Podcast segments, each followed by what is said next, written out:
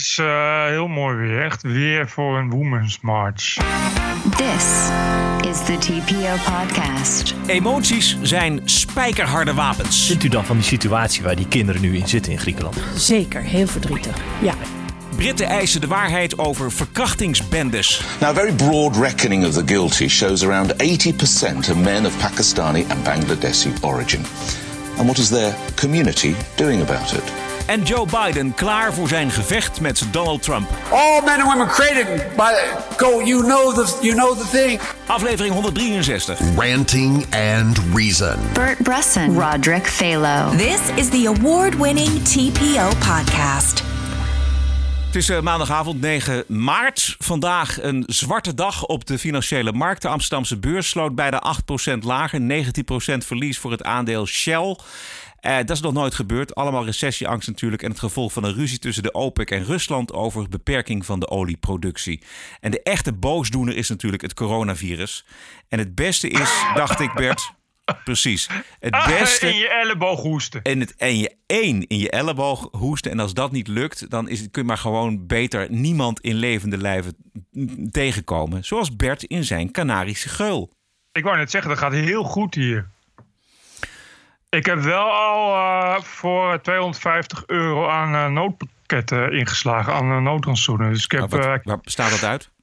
Kilo's, kilo's, kilo's meel om brood te bakken. Ja. En gist.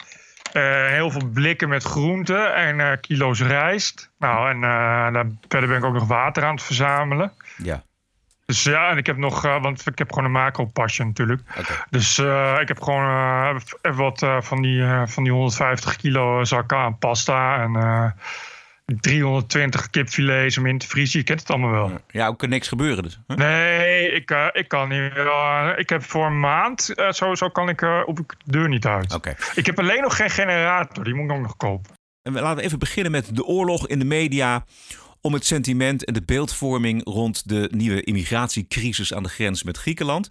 Uh, die wordt in alle hevigheid gevoerd. Het wachten was op het appel dat de grenzen uh, open moeten. Uh, koning van dat sentiment is dominee Rico Voorberg. De vraag gaat gewoon gesteld worden aan, door onze kleinkinderen straks. Van hey, dit waren hele zwarte dagen in Europa. Zwarte jaren van, van mensen die echt allemaal een hel zochten, zochten bij ons. Wat, wat hebben jij en ik gedaan? Ja. Uh, en nou, zaten we hier aan tafel, dat is belangrijk om het erover te hebben. Uh, maar, maar morgen dan en overmorgen, want, want er staan daar mensen echt, echt te vragen. En, en wat heeft echt indruk op je gemaakt? Dat vond je het, het, het heftigste om te zien? Wat is je echt bijgebleven? nou, uh, er is eigenlijk te veel. Maar die, de eerste, het eerste kind dat je uit een boot in handen krijgt gedrukt... en wat trillend zich, zich aan je vasthoudt. Ja, dus de omstandigheden en de risico's die mensen met hun kinderen nemen om de overtocht te maken, die zijn zeer ernstig. En het leed dat die kinderen, die kleine kinderen treft, is natuurlijk verschrikkelijk. Maar wat Rico Voorberg hier vakkundig doet, is dit specifieke kinderleed uitvergroten op de miljoenen migranten uit Syrië, uit Pakistan, uit Afghanistan, die naar Europa willen. Ja, dat is uh, Rico Voorberg ten voet uit. Ik heb het idee dat Rico Voorberg ook niet zo heel veel anders kan. Die dolblij is dat er zoveel mensen zijn die hij eigenhandig tot slachtoffer kan bombarderen. Waarmee Rico Voorberg weer kan laten zien hoeveel hij deugt. En dan zal hij heel veel punten op scoren in zijn omgeving. Uh, het, het, toch een uh, vrij linkse christelijke omgeving waar het leven eigenlijk alleen maar draait om deugen. Dus Rico Voorberg is sinds de vluchtelingencrisis van 2015 de koning te rijk. Ik zou eigenlijk hopen dat Rico Voorberg hier ook heel veel geld aan gaat verdienen, zodat hij een heel groot huis kan bouwen waar hij dan al die vluchtelingen in kan opvangen. Ik denk dat Rico Voorberg dat heel graag wil. Dat zal iedereen heel fijn vinden. Uh, het is alleen zo dat vorige keer dat Rico Voorburg zelf kinderen ging halen in Griekenland, was dat niet echt een succes. Nee, wat gebeurde er toen? Ja, ik, hij uh, kwam volgens mij uh, maar tot halverwege. oh, ja. Op, hij kwam wel in Griekenland na heel veel gedoe. maar ja, in Griekenland bleek toch dat helemaal niemand mee wilde werken. In elk geval niet de Griekse overheid. Heel gek. Heel raar. Die zagen daar Rico Voorberg komen. Die dachten van nee, nee, nee, nee, nee, nee, nee, nee. Ga weg, Rico Voorberg. We hebben het al moeilijk genoeg. En zo kwam Rico Voorberg als een ware verloren zoon... met de staart weer tussen de benen terug naar Nederland... om in de talkshow tafels te vertellen dat hem ook dat niet gelukt was. Ja. Laten we even luisteren naar uh, dat immigrantenleed aan uh, de Turks-Griekse grens waar Rico Voorberg het over heeft. Allahu Akbar, Allahu Akbar.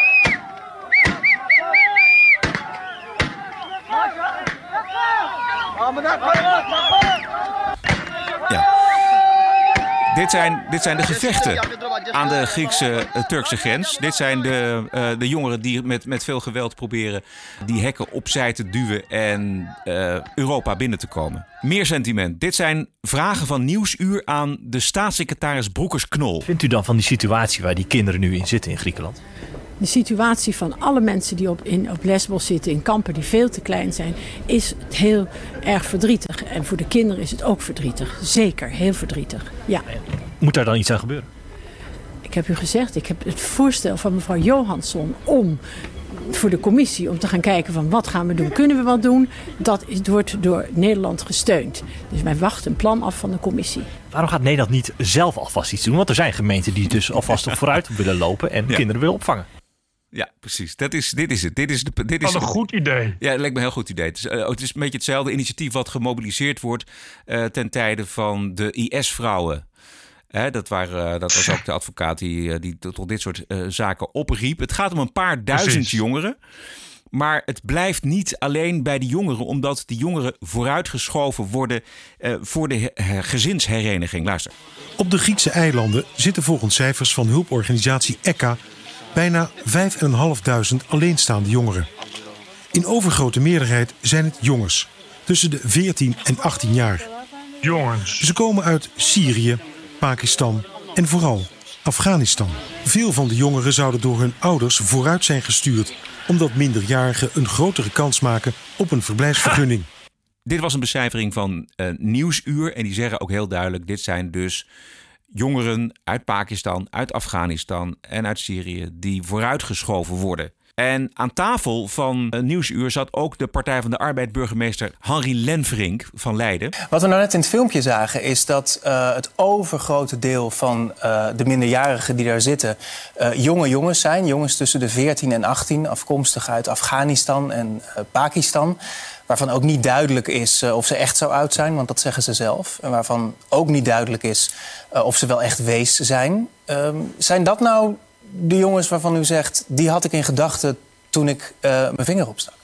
Nou kijk, het gaat om meer dan 5000 jonge mensen. En, en daar zullen best er ook tussen zitten waarvan je zegt van nou die beduvelen de boel een beetje. Ja, bijna de plattelandsnaïviteit ergens in een gehucht in uh, het westen van Nederland over een grote globale crisis uh, met mensen uit uh, Pakistan, Afghanistan en Syrië. Dit is de burgemeester van Leiden. Maar is dat dan de reden, zou ik terug willen zeggen, om dan te zeggen: we doen helemaal niets? Het gaat zo beroerd met, uh, met een grote groep van deze uh, jonge mensen. Ja, dan moet je toch als wereld niet wegkijken. Ja, maar het zijn 90% van de minderjarigen die daar zitten. Um, die ja. dus jonge, jonge jongens zijn. Maar jonge, jonge jongens van deels ook 14, 15 jaar. Ja, die wil je toch niet onder zulke omstandigheden alleen laten leven? Nee, nee. En als u weet dat ze, uh, dit zegt Stichting Vluchtelingenwerk vandaag, in veel gevallen vooruitgestuurd zijn door hun ouders, die dus nog wel in leven zijn, maar wachten bijvoorbeeld in Pakistan of Afghanistan uh, totdat ook zij over kunnen komen. Uh, hebt u daar rekening mee gehouden? Nou, het, de kern is eigenlijk, die kinderen leven daar alleen. En, uh, en dan... Hij draait hier om de vraag heen. Dit is, dit ja. is typisch, typisch, typisch. Luister. Later hun ouders mee zouden halen als die nog zouden leven, dan, dan is dat voor u geen probleem. De, het is niet de vraag of dat een probleem is. De vraag is, wil je kinderen in zo'n omstandigheid laten verblijven? Hij geeft geen antwoord op de vraag. PvdA-burgemeester, neem ik aan. Ja. Ja, ja Harry Lenfrink van Leiden. Ja, ik, ik, ik snap dat u zegt nee, maar, maar de vraag is dan toch... als de realiteit dan blijkt dat ze, dat ze toch ouders hebben... Uh, die misschien mee willen komen als zo'n kind asiel uh, heeft gekregen... bent u dan bereid die ouders ook op te vangen? Ja, ik geloof niet dat daar de kern van het uh, verhaal zit. Oh. en Hier zit, het, hier, zit, hier zit het vol mee. In de media, in, het, in de besturen, eh, ook op sociale media. Ik had vandaag eh, op mijn werk een discussie met iemand. En die begon er zelf over. Die vond het allemaal vreselijk wat daar gebeurde. En, die, en die, we moesten toch de grenzen openen, dit en dat, zus en zo. En toen, zei Wel, ik, ja. en toen zei ik van, jij hebt volgens mij een paar huizen. Je woont in Amsterdam, maar je hebt ook een huis op Ibiza. En je hebt daar, en hij heeft nog een huis. Ik zeg, stel die huizen dan open. Nee, nee, dat kon niet. Hoe zou dat nou weer niet? Nee, want die, die huizen moeten ook geld opbrengen en die huur opbrengen, et cetera. Dus dat kon niet. Maar, Ja, wel, maar ja. maar wel een grote mond eh, opzetten over eh, laat ze maar hierheen komen. Ja, dan moeten ze dus naar, naar huizen van anderen. Ze moeten ergens wonen, hè? En die woningen, die zijn van iemand. Ze moeten ergens heen. Ze moeten dan eh, naar eh, opvangcentra die al vol zitten. Die, ze komen in een asielprocedure die al jaren te lang duurt. We ko- komen alleen maar vol te zitten met, met nog meer eh, verstopte asielprocedures. Maar om nu naar aanleiding van die beelden zo gemakkelijk te zeggen van ja, er moet iets gebeuren, doe de grenzen maar weer open. Dat is zo'n gratuite houding, ook van zo'n Lenfrink, die dus belangrijke vragen die eh, Jeroen Wollert stelt aan tafel bij Nieuwsuur, gewoon niet beantwoordt. Nee, en eh, bovendien, weet je, het is ook echt ja, maar het zijn maar 5000 kinderen. Oké, maar die, dan hun ouders en hun familie willen ook. Precies, die komen die, allemaal die mee. moeten dan ook komen. Dus dan heeft, zijn het heeft al... u, eh, precies, heeft u daar rekening mee gehouden? En dan zegt hij niet, nee, daar heb ik geen rekening mee gehouden. Nee, dan zegt hij, dat is niet het probleem. En het punt is natuurlijk dat het maar het topje van de ijsberg is. Je kan wel, zeggen, je, kan- je kan wel zeggen, ja, maar het zijn maar 5000 kinderen. Bedoel, zoveel is dat niet. Dat is, dat is waar. Maar er zijn miljoenen kinderen. Ja. Die staan straks ook aan de grens. Dus dat is het punt. Op het moment dat je zegt van, ik neem 5000 kinderen op... dan sturen nog 500.000 vluchtelingen hun kinderen vooruit. Want die weten, als je je kinderen vooruit stuurt... dan worden ze opgenomen door de burgemeester van Leiden... die van de PvdA afkomstig is. Ja, Dus ja, Dus dat gaat als een lopend vuurtje. Die uh, Henri Lemfrink van Leiden, die moet je hebben.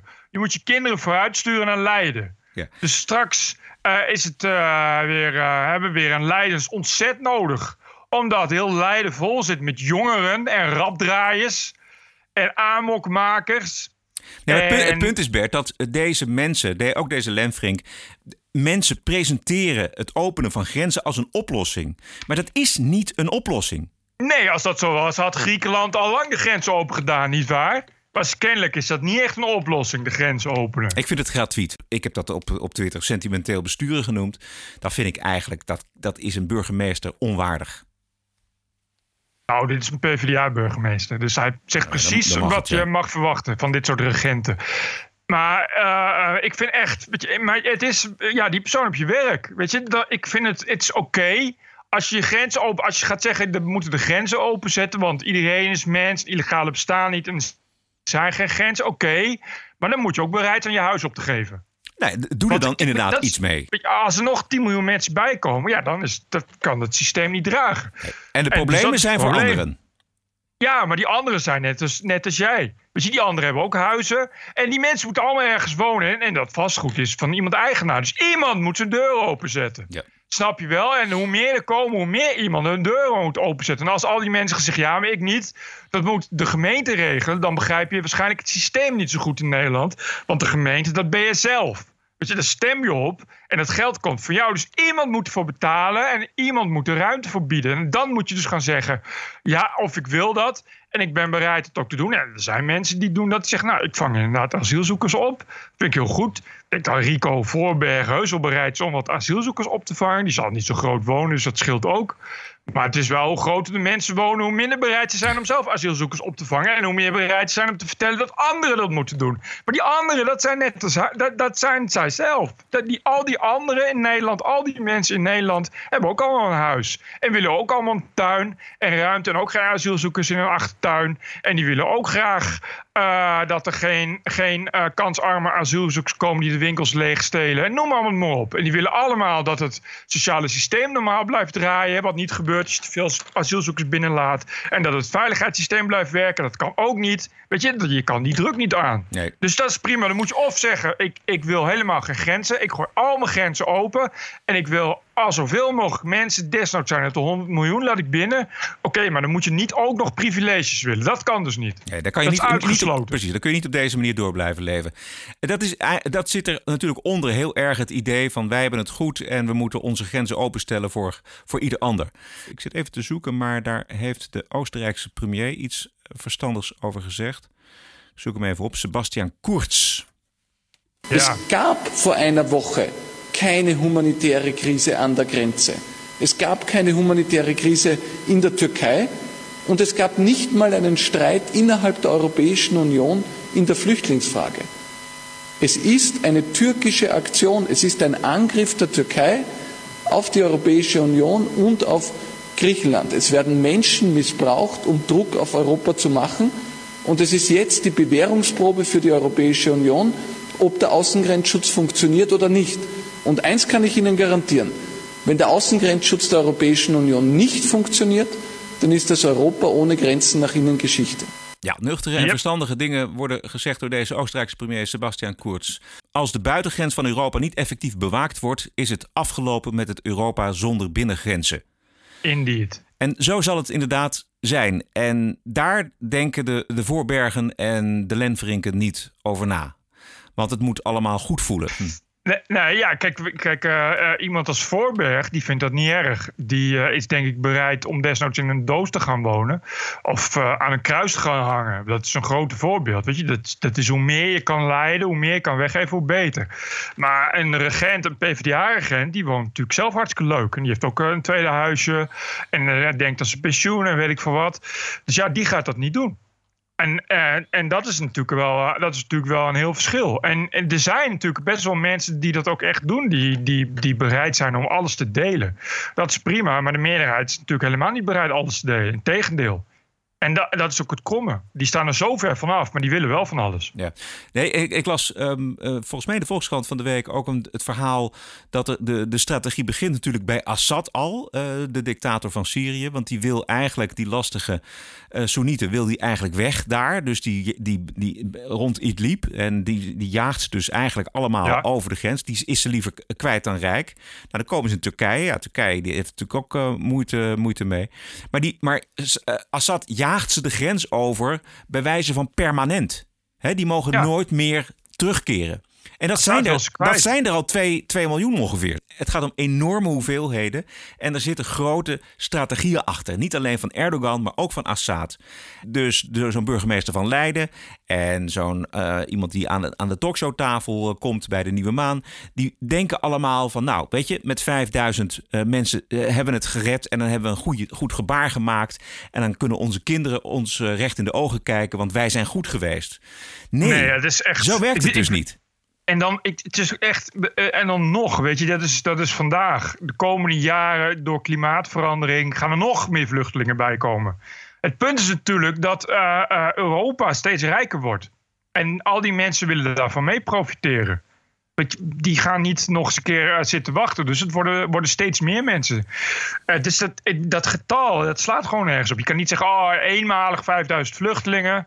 En dan, dan staan we aan de goede kant van de geschiedenis. Dat, dat, ja, dat zijn er 5 miljard op een gegeven moment, als je, als je wil. Maar we hebben ook gezien natuurlijk wat er bij de vorige immigratiecrisis was in, in 2015, 2016.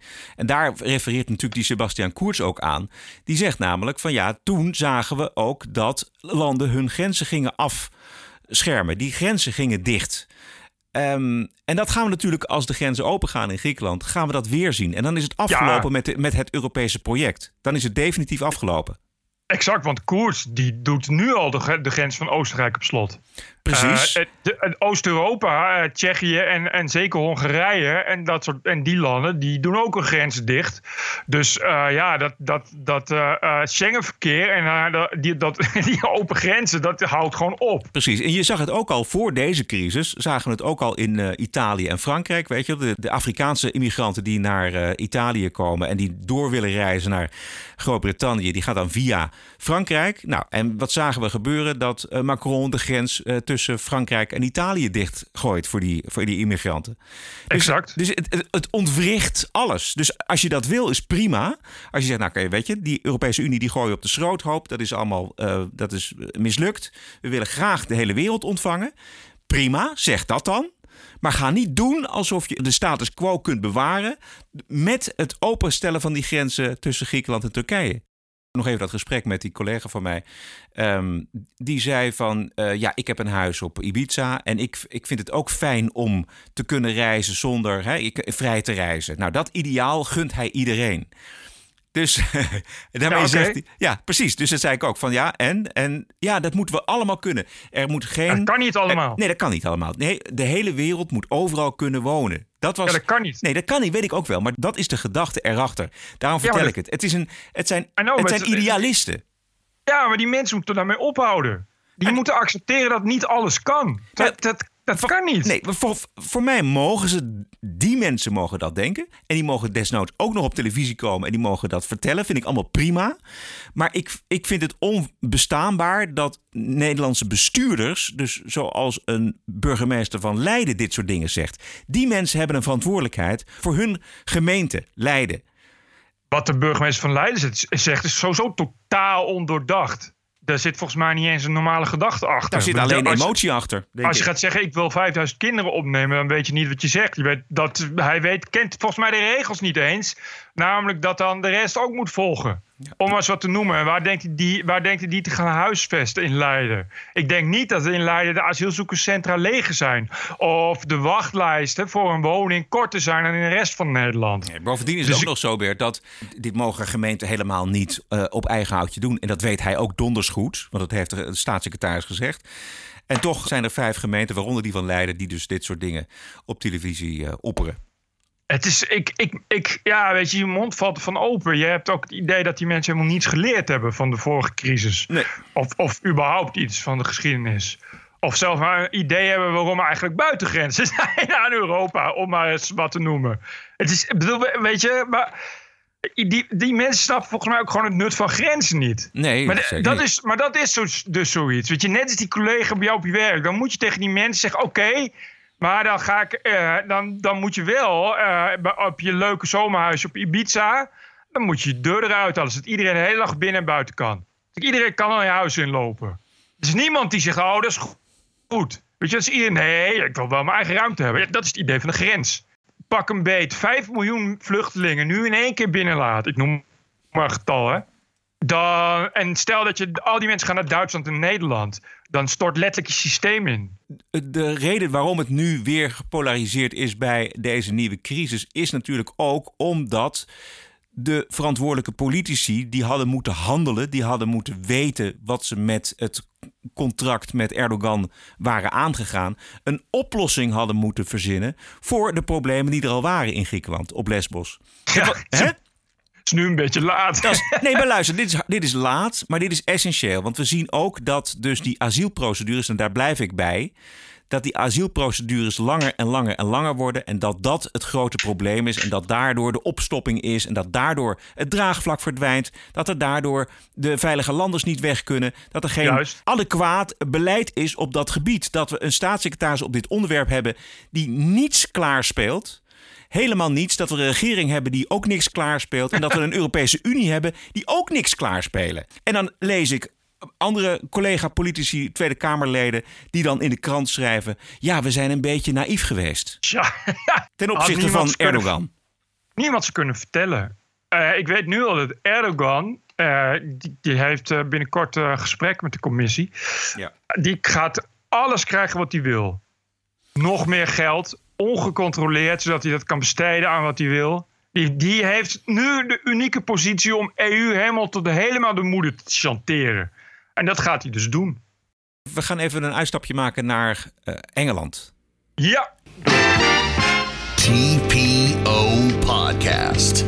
Want ik heb eh, twee fragmenten over misschien wel het grootste schandaal in het naoorlogse Engeland. Het grote Ah. zwijgen rond de grooming gangs. Die naar schatting 19.000 meisjes en jonge vrouwen hebben verkracht, verhandeld en in een aantal gevallen zelfs hebben vermoord. 19.000. 19.000. 19.000. Ik wil even dat, dat, dat iedereen even goed hoort dat het 19.000 is. Ja. Other town this week joined the list of shame, where sex gangs have roamed seemingly unchecked to prey on girls as young as 11. raping, drugging, beating, trafficking, and potentially even murdering them in the process. What's happened in Telford could be the worst case of a paedophile gang involved in widespread child abuse the country has ever seen. But as I read the names of those convicted, something struck me. In Telford, they included Azir Ali Mahmoud, Mubarak Ali, and Adel Ali. In a similar case in Rotherham, Razwan Razag, Adil Hussein, and Zafran Ramzan were among the guilty. To Rochdale now, Mohammed Amin, Abdul Aziz, and Mohammed Sajid, among others, were convicted. And now to Oxford, where it was Anjam Dogar, Kamir Jamil, and Zishan Ahmed ending up behind bars. Now, a very broad reckoning of the guilty shows around 80% are men of Pakistani and Bangladeshi origin. Well, a couple of observations then.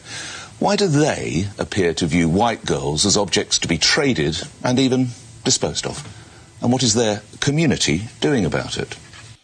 Jaren onder de pet gehouden door vaders, moeders, eigen kinderen in de moslimgemeenschap in Engeland. En niet Yes. te vergeten verzwegen door politici, bestuurders en politie. Uit angst om voor racist uitgemaakt te worden dus. En de prijs voor dit zwijgen is betaald dus door die 19.000 blanke meisjes Yes. en jonge vrouwen. Yes. Nog één fragment uit dat televisieprogramma. De opiniemaker en zelf een moslim, Majib Nawaz. Nick, this is a tragedy that's been going on up and down the country. And unfortunately, the police and local councils have been complicit in covering up this scandal. Well said. Time and time again, they have found that uh, British, Pakistani, and Bangladeshi South Asian Muslim men like me have been involved in grooming underage white girls and targeting them in what I would describe as racially motivated sexual assault. And for fear of racism, the local politicians for fear of losing votes, and the police for fear of being sacked by those local local politicians, have been hiding this situation. And of course, then it led to a national inquiry. We know that because the conclusions of the national inquiry were the same. I'm going to read to you something because Telford could could well be worse than what happened in Rotherham, Rotherham and Rochdale. Goed, dat onderzoek is er dus inmiddels geweest. En het onderzoek wordt nu niet openbaar gemaakt. Ook uit angst voor racisme en om die grooming gangs te veel als moslim te labelen. Ja, en veel erger is dat de politici hadden beloofd dat het openbaar zou worden. Ja, precies. Daarom kwam er ook een onderzoek. Eh, omdat eh, iedereen al wist, want je, die, die, die namen en foto's van die daden staan gewoon in de kranten, in de tabloids. Ja. Dus inderdaad zijn het allemaal hele mooie foto's van donkere mannen met baarden. Eh, inderdaad, met de dito-namen die je net hoorde. En toen is dus gezegd: we gaan de onderste steen boven keren. Door de heersende eh, politieke klasse, klasse destijds. Exactly. En nu is dat onderzoek afgerond. Zeggen ze: oh nee, sorry, toch niet. Je mag het toch niet weten. Terwijl iedereen al weet wat erin staat. Dus iedereen begrijpt ook waarom het niet openbaar mag worden. En dat maakt het natuurlijk nog veel erger dan dat het al is. Omdat iedereen op zijn vingers al kan natellen wat de reden is. Namelijk dat het vooral moslims zijn. Precies.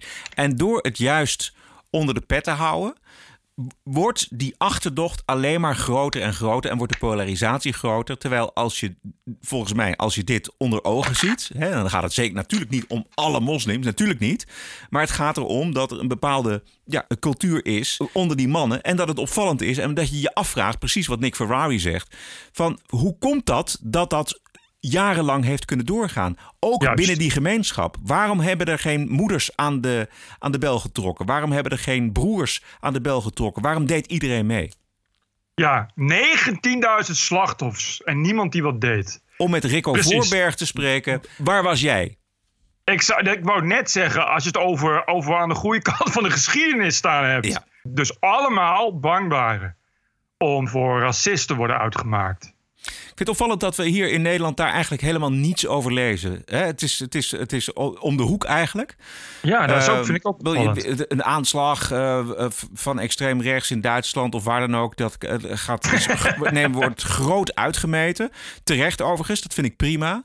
Maar als het dit, dit enorme schandaal van die 19.000 meisjes en jonge vrouwen... dan horen we daar helemaal niks over. Ja, want ik weet nog dat het laatste schandaal was Rotterdam. Toen dat werd gebroken, ik geloof ook door de Time of Sunday of zo. Of die Independent. Toen dacht ik ook, nou, dan, dacht ik ook van, nou, dat is wel eh, geen klein nieuws. Het zal morgen wel groot in de Volkskrant staan. Ja, heel gek, helemaal niks. Nee. Ook in de NSC, niks, trouw, niks. Gewoon dagenlang ook. Het heeft- Tumbles, ik heb dus- tumbleweed ja. echt. Ik heb één keer in de Volkskrant wel een eh, stuk daarover gelezen, maar dat, is, dat blijft het dan bij. Ik vind het overigens heel goed dat eh de Independent, ook niet een van de meest rechtse kranten, ehm, eh, nu de zaak, Inderdaad. de zaak opeist. Hè? Dus, en, en dat doen ze heel slim, vind ik. Want die zijn dus ehm, eh, een, een petitie gestart. Nou, ik geloof dat er Ja. nu eh, op 50.000 handtekeningen staat. Dat vind ik nog weinig eigenlijk. Maar bij iedere mijlpaal eh, is het voor hun aanleiding om er een stuk in de krant over te zetten. Dus dat bij 60.000, 70.000, 100.000. En zo blijft dat nieuws. Bij 100.000 moet het in het parlement worden behandeld. Aha, oké. En dat is, dat is het idee. Dat is hetzelfde als hier, burgerinitiatief. Wat is hier? Is dat 40.000 of zo? 50.000. Maar daarom, daarom zijn ze die handtekeningenactie ook gestart. En dat gaat natuurlijk ook weer op politiek niveau enorm vuurwerk worden. Want dan krijg je dus dat er heel veel mensen, politici zijn die het wel beloofd hebben, maar niet, zijn, niet hebben waargemaakt. En die kunnen nu dus helemaal niks. Die zijn nu vleugellam. Dan kun je nagaan, Bert, hoe op slot die samenleving zit. Dit zijn, dit zijn, dit zijn de conservatieven van Boris Johnson. Die zou je, va- waarvan je zou zeggen, die zijn niet eh, bang voor wat eh, politiek incorrecte eh, uitspraken en maatregelen. nee, nee, nou, toch wel dus. Het, je hebt hier over een samenleving waar de politie inmiddels drukker bezig is met het registreren van hate crimes dan van serieus, serieuze misdaad. Je hebt het over een samenleving waar eh, op Twitter iets zeggen over transgenders, de politie aan je deur komt. Ja. En, en de- die gast die dat heeft meegemaakt is in beroep gegaan. En die is door de rechter behoorlijk gelijk gekregen. De rechter heeft daar behoorlijk eh, harde korte metten meegemaakt. Met dat idee. Echter, hij heeft wel gezegd, die rechter, van ja. ehm, op zich handelde de politie goed om, om, om haar tegen te gaan. Ja, dat je, vol- dus het de is wet. daar- Misschien- volgens kun de je- wet, ja, kun- exact. Kun je nog even het voorbeeld geven? Want het gaat volgens mij om de jongen die, die, eh, die had dude gezegd, toch? Het was iemand die eh, zichzelf transgender noemt en die voelde zich gekwetst. En op Twitter. Wat, wat natuurlijk, gekwetst worden op Twitter is een beetje, ja, dat lijkt me een beetje het onderdeel van Twitter. Maar goed, die is naar de politie gegaan. Die heeft dus de politie gebeld en heeft gezegd: Ik ben transgender en ik word gekwetst op Twitter. Ja. En, en normaal zou je denken dat de politie zegt van, ja, succes. Jouw probleem. Eh, jouw probleem, wij gaan naar boeven vangen. In Engeland dus niet. Daar heeft de politie dat serieus opgenomen. Gezegd, oh, serieuze zaak. We gaan onderzoeken, we gaan onderzoeken of dit een hate crime is. En de politie is naar die twitteraar die Jude heeft gezegd... naar zijn huis gegaan. Hebben aangebeld. En die hebben gezegd... Ja, we zijn bezig met het onderzoeken van een hate crime. Hè, Klopt het dat jij Jude hebt gezegd naar transgender? Ja, en die gast waar het om ging, die dacht van... Is dit een grap? Ja. Zijn dit politie-strippers dat ze nu hun kleren gaan uittrekken... en dat mijn vrienden zo om de hoek staan? Of... Maar nee, nee, nee, nee. Die moest mee naar het bureau. Allemaal serieuze dingen. het is, het is bijna met geen pen te beschrijven hoe schril het contrast is met die 19.000 meisjes en jonge vrouwen die jarenlang exact. misbruikt en verkracht en in een aantal gevallen vermoord zijn. Dit schandaal is onvoorstelbaar. Maar, maar dat is dus hoe het gaat. Weet je, je, je bent- wordt dan verkracht en misbruikt en vermoord. Maar hé, hey, er worden in elk geval geen moslims gekwetst. Want dat zou nog erger zijn. We gaan eh, zo meteen naar Amerika, maar eerst gaan we waarderen en doneren. Dat, is, eh, dat doen we altijd eventjes, zo vlak voor Amerika. TPO Podcast. En we hebben een update voor de TPO Podcast Pub Quiz. Bert, we zijn uitverkocht. Dat klopt. Helemaal vol. We zijn helemaal vol. Ik, ja. ik ben even mijn Gmail starten, dus dan stoort hij even. Oké, maakt niet zo uit. Maar ik wou even zeggen dat eh, eh, ja, we zijn vol. En dat kan gewoon niet meer. eh, ja, je, je kunt het nog wel proberen. Dan kom je misschien op een reservelijst terecht. Maar het, eh, nou ja, we gaan het eh, aanstaande vrijdag meemaken. De allereerste, dit is eigenlijk een soort van try-out. De allereerste TPO podcast pub quiz. Gewoon voor de gezelligheid. En om eh, geld in te zamelen voor de TPO podcast. Voor het werk wat we doen en eh, de investeringen die we maken. En er gaat een klein gedeelte naar de onkosten die we maken aanstaande vrijdag. Nou, ik ben eh, reuze benieuwd. Het ik vind het nu al een succes dat het gewoon helemaal uitverkocht Ja, is. leuk is. hè? Dat vind ik ook. Alle eer gaat zeker naar eh, de jongens die het organiseren, Jeroen en Maarten. Die hebben daar heel veel werk in gestoken. Allemaal eh, gratis en voor niks. Vinden ze hartstikke leuk om te doen. Zij organiseren het ook. We gaan, we gaan daar zeker volgende week, zal ik daar verslag van doen. Want ik ben er. En er wordt volgens mij wordt er ook nog wel een, een poging tot een verbinding met, met Bert gemaakt. Is dat niet? Ja, dat- ja, waarom niet? Ja, Hè? zeker. Waarom niet? Waarom Zeker. niet? Ja. Het is toch, eh, als we daar allemaal met z'n allen gezellig zijn. Jullie krijgen allemaal corona en ik niet. Ja, precies. En zit daar nou beeld bij? Gaan, gaan de mensen je ook zien? Of is dat niet Nou, dat eh, lijkt er wel op. want Oh ja, oh, met de verbindingen die ik nu aan het leggen ben, moet dat lukken. Maar ik zeg, dat zegt zeg nooit nooit. En wat, ik ga ook, want dat is vrijdag al, dus, dus dat is, we hebben niet nog een podcast voor. Dan eh, ga ik, ga, ik ga de komende dagen even op Twitter wat hashtags spammen. Zodat iedereen die er niet is, moet er ook over gaan twitteren. Oh ja, leuk ja. Dat is, het zou echt geweldig zijn als we dat dan eh, trending topic kunnen maken. Ja. Dus ik, ik eh, daar, eh, maar dan moet je even de twi- Twitter van Roderick Velo en TPO en TPO Podcast in de gaten houden. Ja, precies. Dan kan iedereen alsnog zijn steentje bijdragen als hij er niet is. Precies. En mijn Twitter-account is @rvelo. Ja, iedereen, iedereen weet dat. Het is Oh, die eh, extreemrechtse fellow Oh ja, traveler. ja, precies, ja. ja. Eh, Bert, hebben wij nog reacties gekregen op de vorige uitzending? Eentje van Raymond de Man. Vertel. Die eh, zegt: Ik heb gedoneerd, maar het is natuurlijk niet verplicht een toelichting te geven op een donatie. Zeker niet, absoluut Dat niet. klopt. Graag sluit ik mij wel aan bij de positieve reacties van al jullie luisteraars. De af en toe scherpe mening van Bert wordt mooi genuanceerd en aangevuld door Roderick. Realistisch en op de inhoud, zo hoor ik het graag. Niets veranderen aan jullie concept. En wat een passie voor vak dan wel hobby. En jullie kunnen het maar niet vaak genoeg zeggen om de luisteraar gerust te stellen. Hoop is overal om ons heen. Dat is waar. Zullen we hem even draaien je- nog? Ik, ja, graag, Roderick. En hoop is overal om ons heen aanwezig. Om ons heen aanwezig. Aanwezig. Zo kan ik er weer een weekje tegen. Groetjes, Raymond de Man. Hou vol die hoop, Raymond. Keep reaching for the rainbow. Juist. Eh, Raymond, dankjewel voor de donatie. En je hoeft daar absoluut geen uitleg aan te geven. Heel erg bedankt dat je dit gedaan hebt.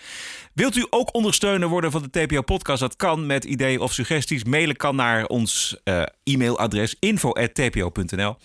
En een financiële ondersteuning stellen wij op hoge prijs. Waarderen en doneren kan op tpo.nl slash podcast. This is us. This is our country. This is CNN breaking news. I believe that the president is literally an existential threat. Stop the hammering out there. Who's got a hammer? Make America great again. New York Times and CNN have also smeared veterans like myself. This video was taken during a heated exchange with an unidentified man who called Cuomo Fredo. Stop the hammering. This is the TPO podcast. News 630 WMAL, Washington. Ja, de kans is toch wel erg groot geworden, Bert, dat Joe Biden de democratische kandidaat gaat worden. Ik weet niet eh, of Joe nou de democraat is die Donald Trump gaat verslaan. Maar goed, dat moeten zij weten. Joe Biden. All men and women created by go. You know the you know the thing. Tomorrow's Superstar Tuesday. All right, Chuck. Thank you very much. all right. Uh, it's Chris. You had people like Margaret Thatcher. excuse me. You had pe- pe- people like the, the former chairman and leader of the party in in Germany. Joe Biden has made all sorts of statements about his activism in the civil rights movement. Now, in the beginning of his career, he made similar statements that he's making today on the campaign trail, and then he got caught lying. Play the radio. Make sure the television. The, excuse me. Make sure you have the record player on at night.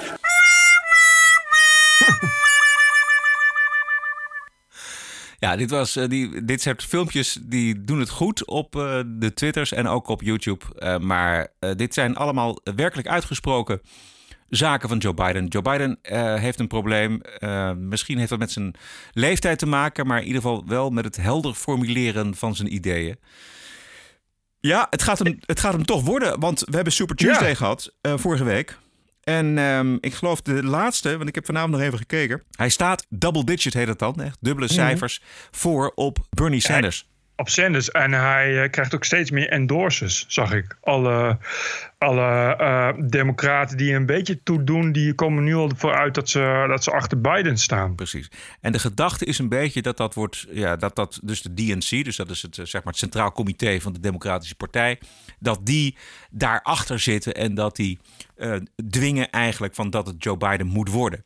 Ja, want ze willen geen Alles liever dan Sanders. Precies. A, willen ze geen Sanders. En nog eens een ander idee.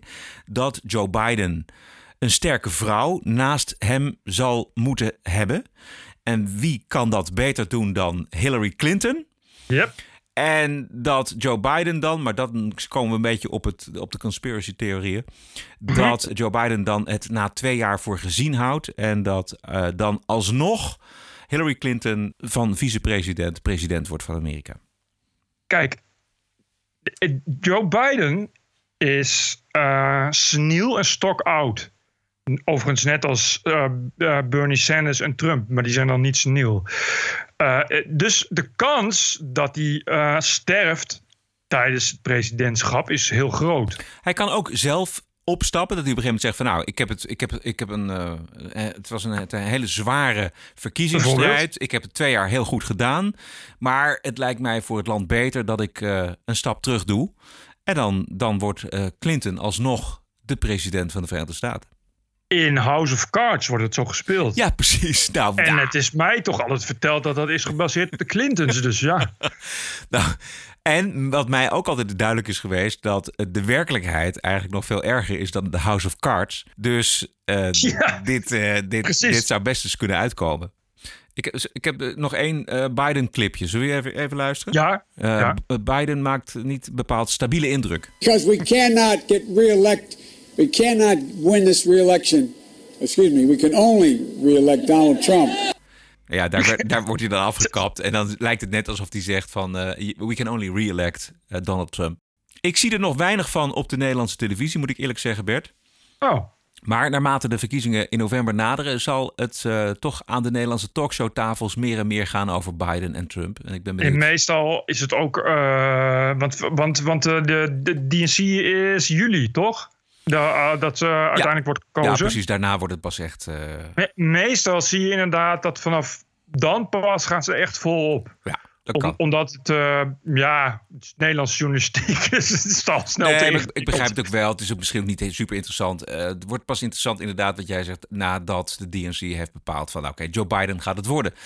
Maar ik ben benieuwd hoe dan de dames en heren van de Nederlandse talkshowtafels... eh, het gaan opnemen voor Joe. Eh, het wordt natuurlijk, natuurlijk wel feest als hij tegenover Trump moet gaan staan debatteren. Ja, precies. Ja, daar kan, daar kan ik me ook op Trump, eh, die hoeft nu alleen nog maar grappen te maken om te winnen. Die hoeft niet eens nog iets uit te leggen. Volgens mij, eh, die kan dan gewoon eh, inderdaad eh, de hele tijd de, de Biden op het verkeerde been zetten. Door te zeggen, hey Joe, we zijn helemaal niet in Montana. We zijn in, Iowa. Ja, ja. we zijn in Idaho. En dat hij dan ook zegt, oh, oh, sorry. Oh nee, we zijn toch in Montana, Joe. Volgens mij, Biden is gewoon totaal onberekenbaar. Nou, dat, eh, daar verschillen de meningen over. Eva Jinek, voor haar Oh. is volstrekt helder dat eh, wie de idioot is. Dat is namelijk eh, Donald Trump. Van de week zat Eus uit Deventer eh, bij haar Ja. aan tafel. En dit is wat er gebeurde. Omdat wij eh, heel makkelijk aan een talkshowtafel zitten en dan gaan we Trump bashen. Eh, jij krijgt ook verwijt dat het hier aan deze tafel vaak gebeurt. Maar ik bedoel, ik hou ook van buitenbeentjes, gewoon niet van idioten. Ja, maar jij noemt nu Trump een idioot? Of? Nou ja. Goh, Ja. wat een mooie, fantastische, Goed, hè? kr- krachtige journalistiek. Ja, ja. Ah. Voor die, voor die 500.000 kijkers nog ineens.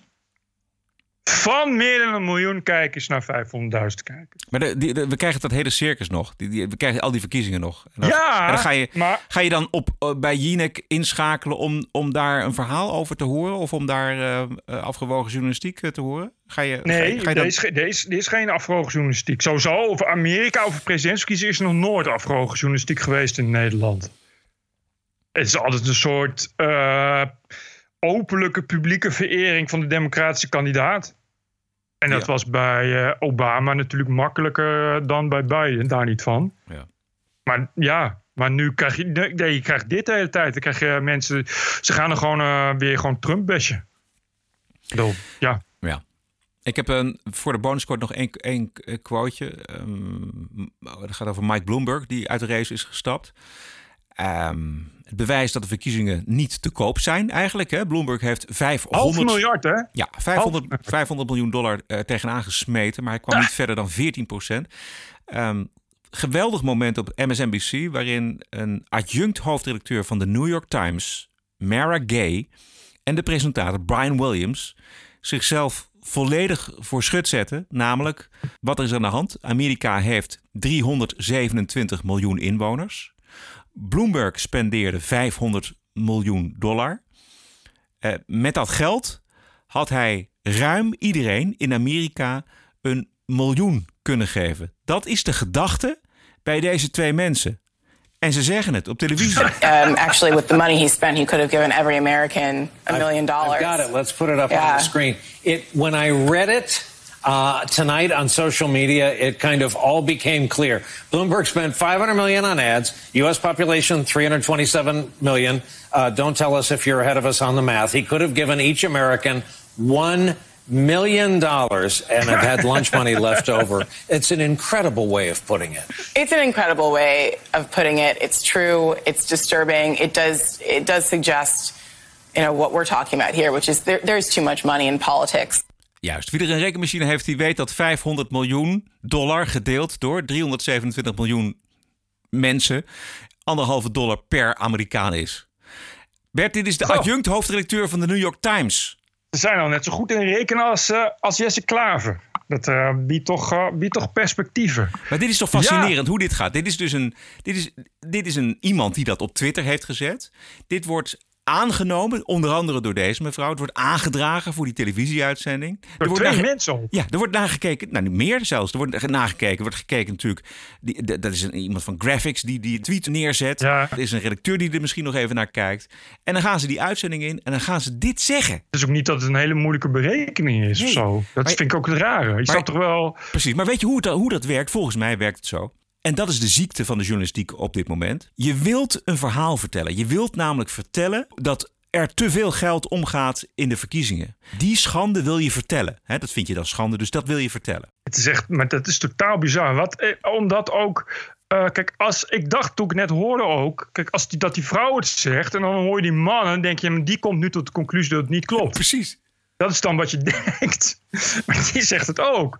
En je denkt dat hele fragment, denk je ook van nu gaat het kwartje vallen. Dat, dat gebeurt gewoon niet. Terwijl, wat ik zeg, het is niet een hele moeilijke berekening. Je ziet meteen dat, het, dat 327 miljoen inwoners, dat dat dus nooit past bij, bij een, miljoen per, een miljoen per inwoner. Hoef je ook niet, niet, niet, geen wiskundige voor te zijn. Nee. Maar ja, het is, het is wat je zegt. Het is inderdaad zo graag willen, willen, willen scoren, zo graag willen zeiken. Uh, en, en, ja, het is een soort, soort clickbait journalistiek, hè? TPO Podcast. Tot slot, uh, een heerlijke ego-botsing op de Amerikaanse televisie. Uh, van alweer volgens mij een tijdje geleden. Maar hij ging rond op Twitter. Dus ik dacht, weet je wat, is een mooie bonusquote. Uh, er staat, dit is de, de, situatie. Er staat een verslaggever bij een lift te praten met een onderhoudsmonteur. Interviewtje, want de liften doen het wel eens niet. lokaal tv-station volgens mij. Het interview is afgelopen en er loopt een vrouw langs. En die maakt een opmerking over die liften. En dan gebeurt het volgende: een botsing tussen de verslaggever en de presentator in de studio. Yes. What would you like to know? I would like to know uh, a response to what the gentleman said.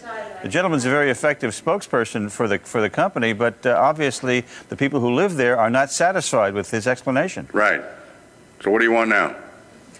well, if I have to teach you how to be a reporter, Ali, I'll do that later. Oh, why don't you do that later, Jim? Uh, I think the lady expressed herself, and uh, you're not here, you're there. Would, is there any question you'd like me to ask her? And no, I, I, I'll, I'll give you lessons on how to become a reporter later. Well, I'll on. give you some lessons on how to be an editor because I was your boss once. Yeah, you were, and are no longer. How did that happen?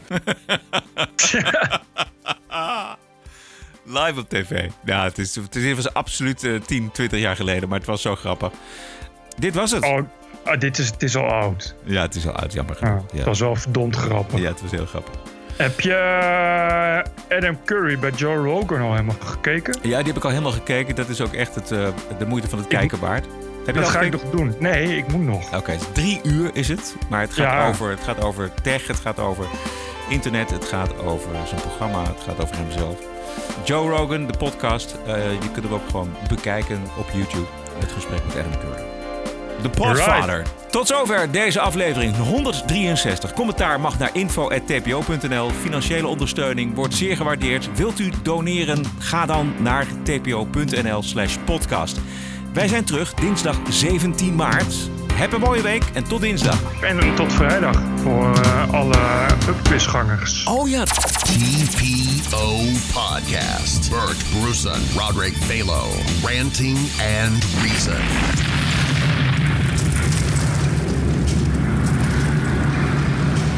We can only re-elect Donald Trump. Podcasting is The TPO Podcast in the Netherlands. Bert and Roderick. what a show. I'm telling you.